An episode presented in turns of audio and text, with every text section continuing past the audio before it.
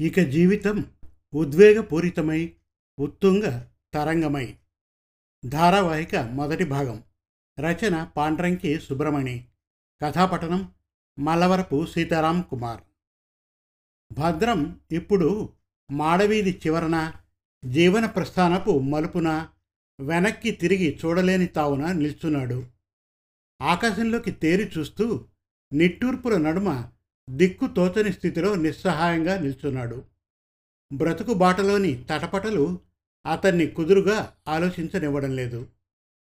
అవలోకనంలో పడి మరింత ఆలస్యమైతే ఇంటి వాకిటి వరకు వచ్చిన అవకాశం విహంగంలా ఎగిరిపోవచ్చు చేజారిపోవచ్చు. మరైతే కడుపులోని చల్ల కదలనీయకుండా ఎక్కడ వేసిన గొంగళి అక్కడే ఉన్నట్లు కాలమంతా గడిపేయాలనుకుంటే జీవితానికి నిలకడ ఎప్పుడు వస్తుందని బ్రతుకు రథచక్రం ఎప్పుడు కుదుట పడుతుంది కనుక అప్పుడతని కళ్ళ ముందు మొన్న జరిగిన దృశ్యం పొడుచుకు వచ్చిన పొద్దులా మెదిలింది. టీవీ సీరియల్స్ లైవ్ కార్యక్రమాలు మిక్కిలి ఇష్టంగా చూసే భార్యను అటు వెళ్తూ అడిగాడు. అదేమిటి? జంతువుల ప్రోగ్రాం కూడా చూస్తావేమిటి? అంత ఆసక్తిగా అని. అతని భార్య కాంతం తలుపుతూ బదిలిచ్చింది. అవునండి నాకన్నీ ఇష్టమే. ప్రోగ్రాంల టైమింగ్స్ కూడా నాకు బాగా తెలుసు. మరైతే టీవీ సెట్ మాత్రం మరీ చిన్న సైజు అంది. అతడు నవ్వి అడిగాడు. అది సరే కానీ దాని గురించి తర్వాత ఆలోచిద్దాం కానీ అదేమిటి చిన్నపాటి ఎలుగులా ఉంది? దానిని చూసి తోడేళ్ళు దుప్పులు అడవి గేదెలు పందులు తప్పుకు తిరుగుతున్నాయి. అది మాత్రం అదురు బెదురు లేకుండా చేతులూపుతూ రికారీగా తోకాడిస్తూ తిరుగుతూ ఉంది. అంతటి చిన్న రూపానికి అంతటి గుండె నిబ్బరమా? అదెలా? అది విని ఆమె నవ్వింది. పుంజుకున్న ఉత్సాహంతో చెప్పింది. అవునండి చూపుకు చిన్నదైనా దానికి తెగు ఎక్కువ రౌడీ షీటర్లా మొండిగా అడవింతా తిరుగుతూ ఉంటుంది. ఎంతటి మొండిదంటే అన్నిటితోనూ సై అంటూ కలబడుతుంది. చీటాలు ఎలుగులు సైతం దాన్ని చూసి దూరంగా తొలగిపోతూ ఉంటాయి. బొందిలో ప్రాణం ఉండగా ఏవి సాహసించి తేనె పుట్ట వద్దకు వెళ్ళవు కదా. ఇది మాత్రం అదేమీ లక్ష్య పెట్టకుండా వెళ్ళి తేనెటీగల్ని చెల్లా చెదురు చేసి పుట్ట తేనెను బాగా తాగి తనకు అడ్డు వచ్చిన తేనెటీగల్ని సైతం నమిలి మింగేస్తుంది. దానిని హనీ బ్యాడ్జర్ అంటారు అని చెప్పింది. అతడు నమ్మలేనట్లు గుడ్లప్పగించి చూస్తూ ఉండగా తన జీవన సహచరి అన్న మరొక మాట అతడి గుండె కవాటాలను తాకింది. అడవిలో బ్రతకాలంటే అంతటి తెగువ ఉండే తీరాలి కదండి అని. నిజమే కదూ? అడవిలోనే కాదు. అడవి వంటి ప్రపంచంలో కూడా మనుగడ చేయాలంటే కడగండ్లకు బెదరకుండా తెగువ చూపించే తీరాలి కదూ? ఆ హనీ బ్యాడ్జర్లా ఎదురవబోయేది కడగండ్ల వర్షం కదానని తను పట్టు తప్పి కొట్టుకుపోకుండా ఉండాలి కదానని జాగ్రత్త చూపిస్తే మరి తన కుటుంబం సైతం కొట్టుకుపోతే అప్పుడు తను మాత్రం మిగిలిపోయి ఏం చేస్తాడు? దేనికోసం మనుగడ సాగిస్తాడు? ఏదేమైనా సరే నయానో భయానో వృద్ధ తల్లిదండ్రులకి లోకజ్ఞానం అంతంత మాత్రమే కలిగి ఉన్న సతీమణికి నచ్చజెప్పి ముందున్న నేల జారుడుగా కనిపిస్తున్న పట్టు తప్పిపోకుండా వెనక్కి చూడకుండా ముందుకు సాగిపోవాలి. ఇంతకు తను ఎదుర్కోవలసింది ఏమిటి? జీవితం అంతా తనకు అనుకూలంగా జరగదు.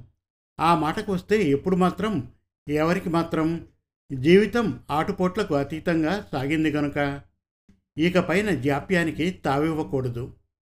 అప్పుడు అతనికి ఉన్న పళంగా బడిపాఠాలు చెప్పే సింహాద్రి గారు గుర్తుకు వచ్చారు ఆయన నేర్పించిన సంస్కృత శ్లోక తాత్పర్యం గుర్తుకు వచ్చింది మరునాడు చేయాల్సిన పనిని నేడే చేయాలి. మధ్యాహ్నానికి పూర్తి చేయాల్సిన కార్యాన్ని ఇప్పటికిప్పుడే పూర్తి చేయాలి. చేయాల్సిన పనుల్ని మనం పూర్తి చేశామా లేదానని మృత్యువు వేచి ఉండదు. ఇది వ్యాసులవారు శాంతి పర్వంలో నుడివిన అమృత వాక్కు. నిజమే మరి. తనకు అవకాశాలన్నీ అనుకూలంగా ఇష్టపూర్వకంగా మారేంత వరకు కాలం కాచి ఉండదు కదా. కర్మణ గహనో గతి. కర్మను అర్థం చేసుకోవాలంటాడు గీతాచార్యుడు. అంత లోతుగా అర్థం చేసుకోగల శక్తి తనకెక్కడిది? తను పూర్తి చేసింది కటాబొటి చదువేగా? ఇంతకు భద్రం వెళ్ళేది? అదేదో బదిలీపై సాగి రిపోర్టు చేయబోయే పెద్ద ఉద్యోగమేది కాదు. సర్కారు కురువు అసలే కాదు. కొత్త ఢిల్లీ నగరంలో కరోల్బాగ్ టౌన్షిప్లో తెలుగువాళ్ళు నడిపే ఒక దక్షిణాది మెస్సులో వంటవాడుగా మెస్ చీఫ్ కుక్కి సహాయకుడిగా వెళ్ళబోతున్నాడు. అక్కడేదో బిర్యానీ హోటల్లో అసిస్టెంట్ సూపర్వైజర్గా ఉంటూ ఉన్న తన చిన్ననాటి నేస్తం గంగాధరం నుంచి ఉత్తరం వచ్చినప్పుడు మొదట అతడు వెళ్ళకూడదనే అనుకున్నాడు. భాష తెలియని ఊరు అక్కడి వాళ్ళ అలవాట్లతో ఆచార వ్యవహారాలతో ఏమాత్రం పరిచయం లేని ప్రాంతం. ఎందుకొచ్చిన రొద అనుకుంటూ వెనక్కి తగ్గాడు. అవును కాదు అనకుండా నాంచాడు. పరుగెత్తి పాలు తాగడం కన్నా నిల్చుని నీళ్ళు తాగడం మిన్న కదా పుట్టినూరు కన్న తల్లి వంటిదని దాహం తీర్చే జీవనిధి వంటిదని దానికి ఈడు మరేది ఉండదని చెప్పలేదు పెద్దలు. కానీ సజావైన అతడి ఆలోచనల్ని పరిస్థితులు పైనుండి పడే కొత్త రాళ్ళలా కుదురుగా సాగనివ్వలేదు. ఎడారిలో గోల్కొండ దెబ్బ అన్నట్లు తను చాలా రోజులుగా పనిచేస్తూ ఉన్న బంగారు బాతు వంటి హోటల్ మూసేసి బాస్ ఏకంగా దుబాయ్ చెక్కేశాడు. ఇకపోతే దయ్యం వెనుక భూతం కూడా తోడైనట్లు ఆర్థిక మాంద్యం ఒకటి దేశమంతటా తగలబడి ఎంత తలక్రిందులుగా ప్రయత్నించినా మరొక మంచి హోటల్లో కుదరలేకపోయాడు. తనకు మాత్రమేనా ఆ పరిస్థితి? తన వంటి వంటగాళ్ళు చాలామంది ఈశాన్య ప్రాంతం నుండి నేపాల్ ప్రాంతం నుండి వచ్చిన వాళ్ళతో సహా చాలామంది ఇంటి ముఖం పట్టారు. కర్రీ పాయింట్లో చిన్నపాటి ఉద్యోగం దొరికినా జీతభత్యం కటాబొటి పుడిసిడంత లేదు. ఇకపోతే గంగాధరం అన్నట్లు కుటుంబస్తుడిగా ఇప్పటి మాట కాదు. రేపటి సంగతి గురించి కదా తను ముఖ్యంగా ఆలోచించాలి. కనీసం తనను నమ్ముకున్న ఐదుగురు ప్రాణాల కోసమైనా ముందుకు సాగాలి కదా. పనిలో పనిగా గంగాధరం తనకు కాదని తప్పుకోలేని పరిస్థితి కల్పిస్తూ మరొక ఎర వేశాడు. ఇక్కడి హోటల్స్లా కాకుండా అక్కడి మెస్సుల్లో ప్రాథమిక కార్మిక సంక్షేమ పథకాలైన పిఎఫ్ మినిమం వేజెస్ యాక్ట్ వంటి వాటిని పూర్తిగా కాకపోయినా కొంతలో కొంత అమలు చేస్తారట. ఇకపైన తనకు తన వృద్ధ తల్లిదండ్రులకు భార్య బిడ్డలకు ఇంకేం కావాలి? భవిష్యత్తుకు అదొక విధమైన ఇనుప కవచమే కదూ? అలా పరిపరి విధాల ఆలోచిస్తూ ఎట్టకేలకు అతను ఒక తీర్మానానికి వచ్చాడు. తనిక కలుగులు వెతుక్కోకుండా తెగువ చూపించే తీరాలి. ఆ హనీ బ్యాడ్జర్లా మొండి ధైర్యంతో తోసుకుంటూ నెట్టుకుంటూ ముందుకు సాగే తీరాలి. దేశ రాజధాని మరీ దూరం అనుకుంటూ ఏదేదో ఊహించుకుంటూ జంకుతున్నాడే కానీ ఢిల్లీ మాత్రం తమది కాదా? భారతదేశంలోని అంతర్భాగం కాదా? భాషలు యాసలు వేరైనా వాళ్ళు మాత్రం తమ వాళ్ళు కారా? మరొక వారు భద్రం అసంకల్పితంగా వెనక్కి చూసుకున్నాడు. జ్ఞాపకాల్ని తడిమి చూసుకున్నాడు. తన గతంలో ఏముందని గర్వంగా చెప్పుకోవడానికి ఎనిమిదవ తరగతి పాస్ అయిన వెంటనే తండ్రి చేసిన మొదటి పని తనను ప్రముఖ పాకశాస్త్ర ప్రవీణుడు అభినవ నలభీముడు కామయ్య వద్ద వంట వృత్తిలో సహాయకుడిగా చేర్పించడం.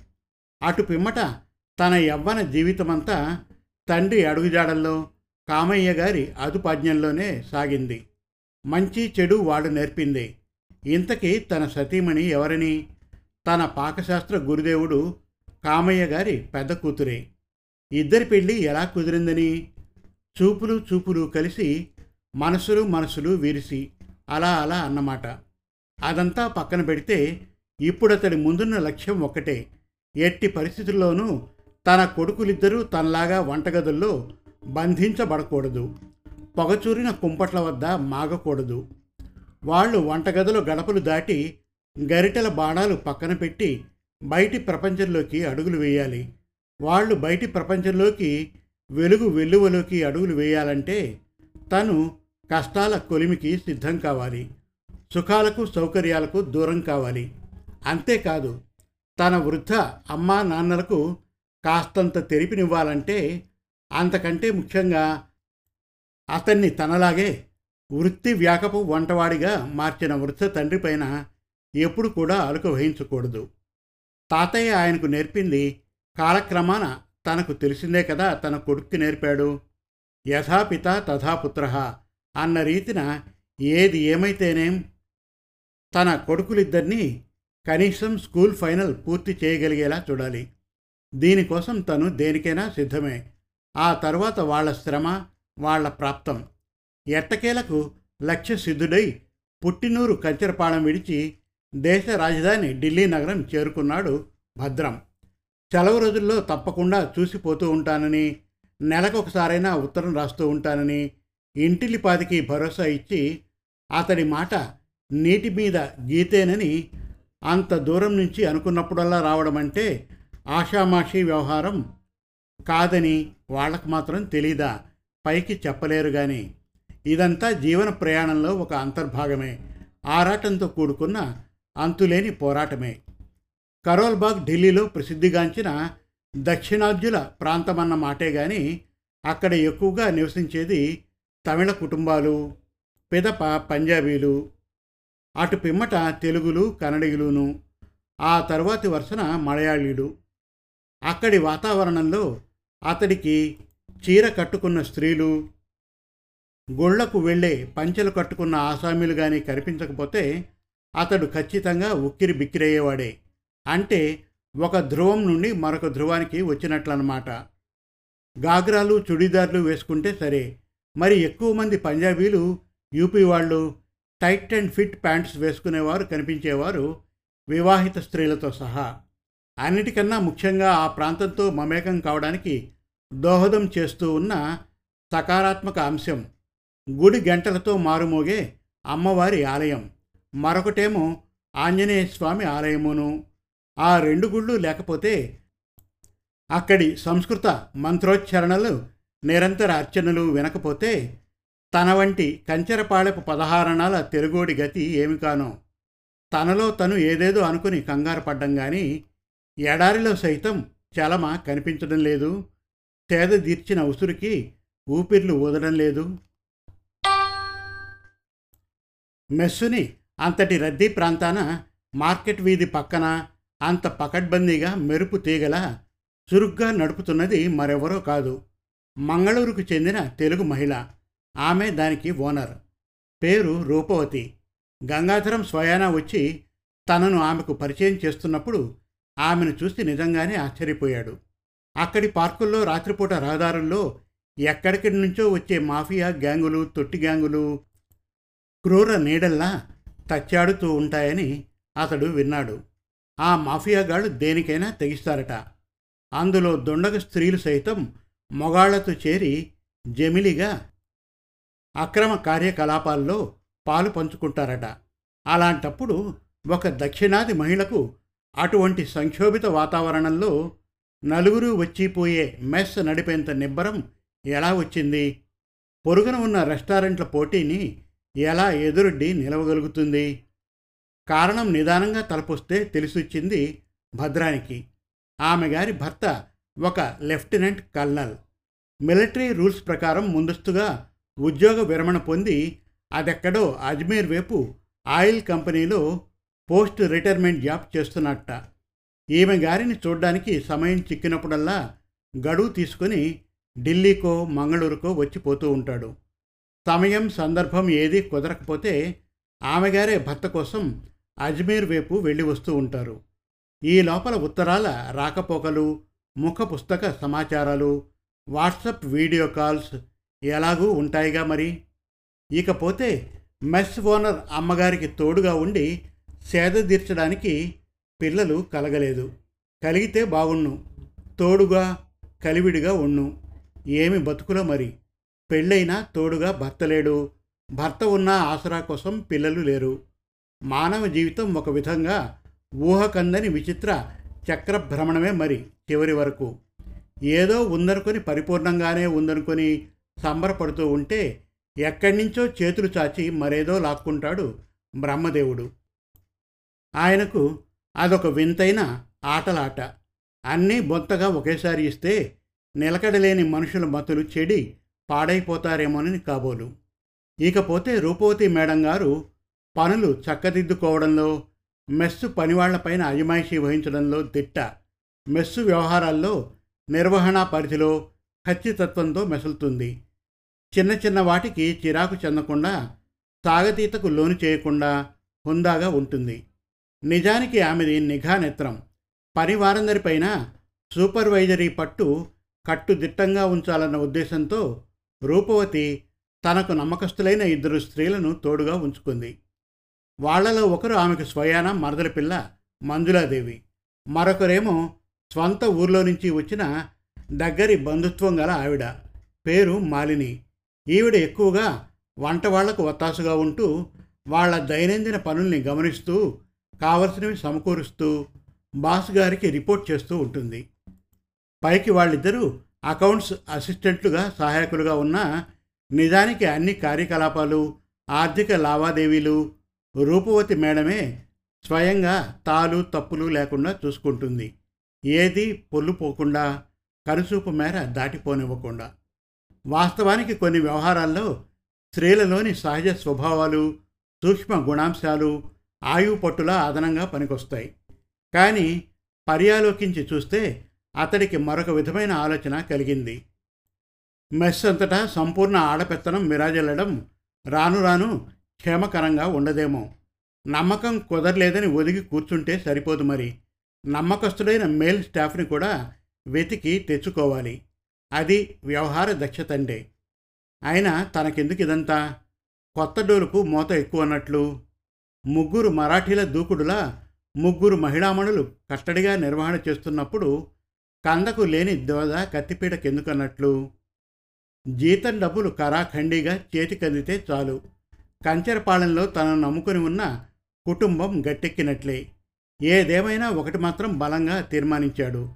అక్కడున్న ముగ్గురు స్త్రీలకు సాధ్యమైనంత మేర ఆమడ దూరాన ఉండాలని వాళ్ళెదుట నిదానంగా మాట్లాడాలని వాళ్ళతో మెలకువతోనే మెసురుకోవాలని. మొన్న మొన్ననే తను చూశాడు. పనికి ఎగనామం పెట్టి ముందస్తు పోగట్టా లేకుండా గైర్హాజరవుతున్నారని ఇద్దరు కుక్ అసిస్టెంట్లకు విస్తళ్ళు వేసే మరో ఇద్దరు పనివాళ్ళకు హెవీగా జీతం కట్ చేశారు బాస్ గారు. అంతటితో ఊరుకోలేదు. నేరుగా శ్రీముఖం అందించింది. ఉద్యోగం పీకేస్తానని. ఎంతైనా మిలిటరీ ఆఫీసర్ జీవన సహచరి కదూ. వారు వీరు వీరు వారు కావడానికి ఆపాటి దాంపత్య జీవితానుభవం చాలదు. మాటలో మాటగా అతడి తోటి కుక్ అసిస్టెంట్ భీమన్ మరొకటి కూడా చెప్పాడు. ఆమె కూర్చునే బల్ల డెస్కులో చిన్నపాటి నలుపు రంగు లైసెన్స్డ్ పిస్తోల్ కూడా ఉందట. సమయం వస్తే దేనికైనా తను సిద్ధమేనని మెస్సులోకి వచ్చిపోయే కస్టమర్లకు సంకేతమిచ్చేలా అక్కడక్కడా ప్రస్తావిస్తుందట. అయినా ఏదేదో అనుకుంటూ అసహనంగా ఊహించేసుకోవడమే కానీ నేర ప్రవృత్తి పెరిగిపోతూ ఉన్న ఈ రోజుల్లో ఆపాటి కాఠిన్యత ముందు జాగ్రత్త అవసరమేనేమో. హనీ బర్గర్ల కాసింత మొండితనం కూడా చూపిస్తూ ఉండాలేమో. ఇకపోతే కష్టాలు కానీ ఇక్కట్లు కానీ చెప్పి రావుగా తన తోటి ఇద్దరు కుక్ అసిస్టెంట్లతో రామభద్రానికి చిన్నపాటి వాగ్వాదం జరిగింది. నిజంగానే చిన్నపాటి వాగ్వాదమే. కాబట్టి తను అప్పటికప్పుడే మర్చిపోయాడు. వాగ్వాదం పెట్టుకున్న ఆ ఇద్దరు కుక్ అసిస్టెంటు దాన్ని మర్చిపోయారేమో కూడా. కానీ రూపవతి మేడం మాత్రం మరవలేదు విడవలేదు. వాళ్ళ మధ్య జరిగిన ఆ వాగ్వాదం గురించి ఎలాగో ఒకలా ఎలాగోలా ఏమిటి? మెస్సులో తను ప్రత్యేకంగా సెలెక్ట్ చేసి వచ్చిన మహిళా అసిస్టెంట్ల ద్వారానే తెలుసుకొని ఉంటుంది. సాయంత్రం పూట మెస్సులో సందడి హడావిడి తగ్గుముఖం పట్టిన తర్వాత భద్రాన్ని పిలిచింది. పిలిచి విడిగా సౌమ్యంగా వాకపు చేసింది. విషయం ఏమిటని? మరేం లేదు మేడం గొడవేమీ జరగలేదు. కొలిమికి నిప్పు పెట్టే ముందు చేయవలసిన మొదటి పని అంతా శుభ్రపరచడం. ఆ తరువాతనే మిగతా వంట వార్పును అన్నాను. అప్పుడు ఆమె అడిగింది దానికి వాళ్ళేమన్నారు? అని. తినడానికి వచ్చే వాళ్ళందరూ సరాసరి ఇక్కడికి వచ్చి తొంగి చూస్తారేమిటి? మరి రాత్రి భోజనాలు కస్టమర్లకు వడ్డం చేసిన తర్వాత శుభ్రం చేయకుండానే పోతున్నామా ఏమిటి? అని తిరుగు ప్రశ్న వేశారు. దానితో మా మధ్య చిన్న మాట మాట వచ్చింది. అంతా ఫ్రెండ్లీగానే అంతే మేడం. మరి వాళ్ళన దాంట్లో వాస్తవం ఉంది కదా రామభద్రం గారు? ప్రతిరోజు వాళ్ళు శుభ్రం చేస్తూనే ఉన్నారుగా. అది జరిగేది ఎప్పుడైతేనేమి? ఆ మాటతో భద్రం వెనక్కి తగ్గుతాడనుకుందామె. కానీ వెంటనే బదులొచ్చింది. కానీ అది పద్ధతి కాదు మేడం. తినేది మనమా లేక పొరుగువారా అన్నది కాదు అంశం. శుభ్రత శుభ్రతే. అది వంటకు ముందే ప్రారంభించాలి. ఓ పది నిమిషాలు అటు ఇటు అయినా సరే అన్నాడు.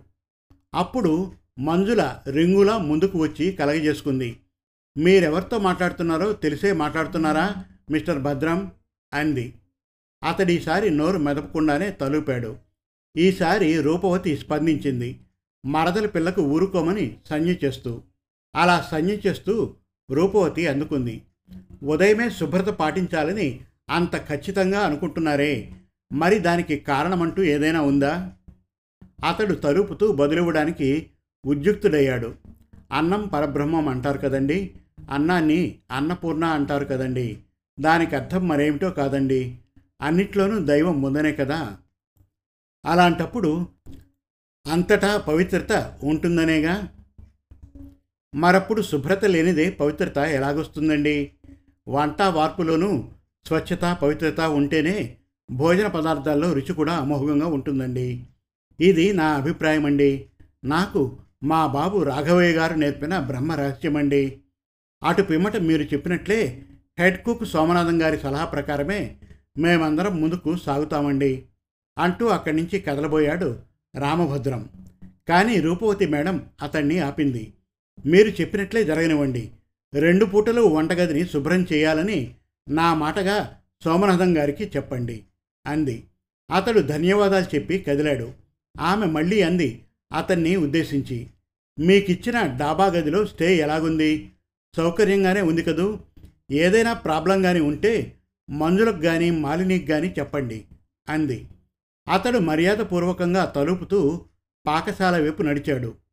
బడి రోజుల్లో తన గురువుగారు తనకు చెప్పిన గుణపాఠాన్ని నెమరు వేసుకుంటూ గొప్ప గొప్ప పనులు చేశామని చెప్పుకోవడం కంటే చిన్న చిన్న పనులు సైతం సవ్యంగా శ్రద్ధగా ముగించామనడంలోనే ఉన్నది మనిషి ఔన్నత్యం. మరైతే అనుకున్నవి అనుకుని కలబోసుకున్నవి రాత్రికి రాత్రి గాలిలోకి ఎగిరిపోయిన పేల పిండిలా చెదిరిపోయాయి. ఊరు కాని ఊళ్ళో తను తీసుకోవలసిన జాగ్రత్తల గురించి గంగాధరం చెప్పిన బోధనలన్నీ కనుచూపు కాననంత దూరాన వెడలిపోయాయి. పట్టుకందని ఒక విధమైన మానసిక కల్లోర పరిస్థితి ఎదురైంది రామభద్రానికి.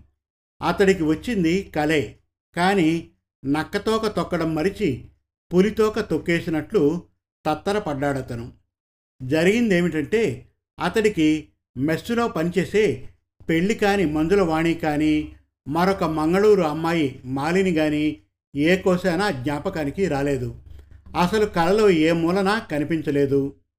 అతడు అప్పుడప్పుడు బయటకు వెళ్ళి వస్తూ ఉన్నప్పుడు ఎదురొచ్చే ఎత్తైన యథ సంపదలు గల పంజాబీ సిక్కు స్త్రీలు కానీ బిగి నడుములతో నిటారుగా నడిచే ఆఫ్ఘన్ అమ్మాయిలు కానీ కనిపించలేదు. మరెవరొచ్చారని వచ్చి తన తలంపున తలుపులు తట్టి మనసుని గజిబిజి చేశారని అతడి భార్య లెఫ్టినెంట్ కర్నల్ భార్య రూపవతి. ఎందుకలా జరిగిందో తనకు మాత్రమే ఎందుకలా జరిగిందో అతడికి మాత్రం అర్థం కావడం లేదు. రాక రాక ఆమెగారే తన స్వప్న శోధంలోకి రావాలా? తన గజిబిజి కలలోకి పంచరంగుల చిలుకలా ఎగురుతూ వాలుతూ. దాపురిస్తున్నవి చెడు రోజులు కాకపోతే కలలో ఊహలో సైతం అటువంటి గంభీర సుందరవదన రూపవతి గురించి తలపోసే సాహసానికి పూనుకోగలడా తను? తను బడి రోజుల్లో ఊరి పొలిమేరన చూసిన ఆంజనేయ విజయం వీధి నాటకంలో హనుమంతుడు రావణుణ్ణి ఉద్దేశించి పలికిన హితోపదేశం మనసున కదిలింది. నీ నాశనం రెండు కారణాల వల్ల సంభవిస్తుంది రావణ. ఒకటి నీలోని అహంకారం వల్ల రెండవది నీకున్న పరధారణాపేక్ష వల్ల సంభవిస్తుంది. ఇద్దరు కొడుకుల తండ్రైన తను అటువంటి ఉన్నత ఉత్తేజకర సూత్రాన్ని ఎలా విస్మరించాడో తనకు సైతం చెడు రోజులు దాపురించబోతున్నాయేమో. ఇంకా ఉంది. ఇక జీవితం ఉద్వేగపూరితమై ఉత్తుంగ తరంగమై. ధారావాహిక రెండవ భాగం త్వరలో. మరిన్ని చక్కటి కథల కోసం కవితల కోసం వెబ్ సిరీస్ కోసం మన తెలుగు కథలు డాట్ కామ్ విజిట్ చేయండి. Thank you.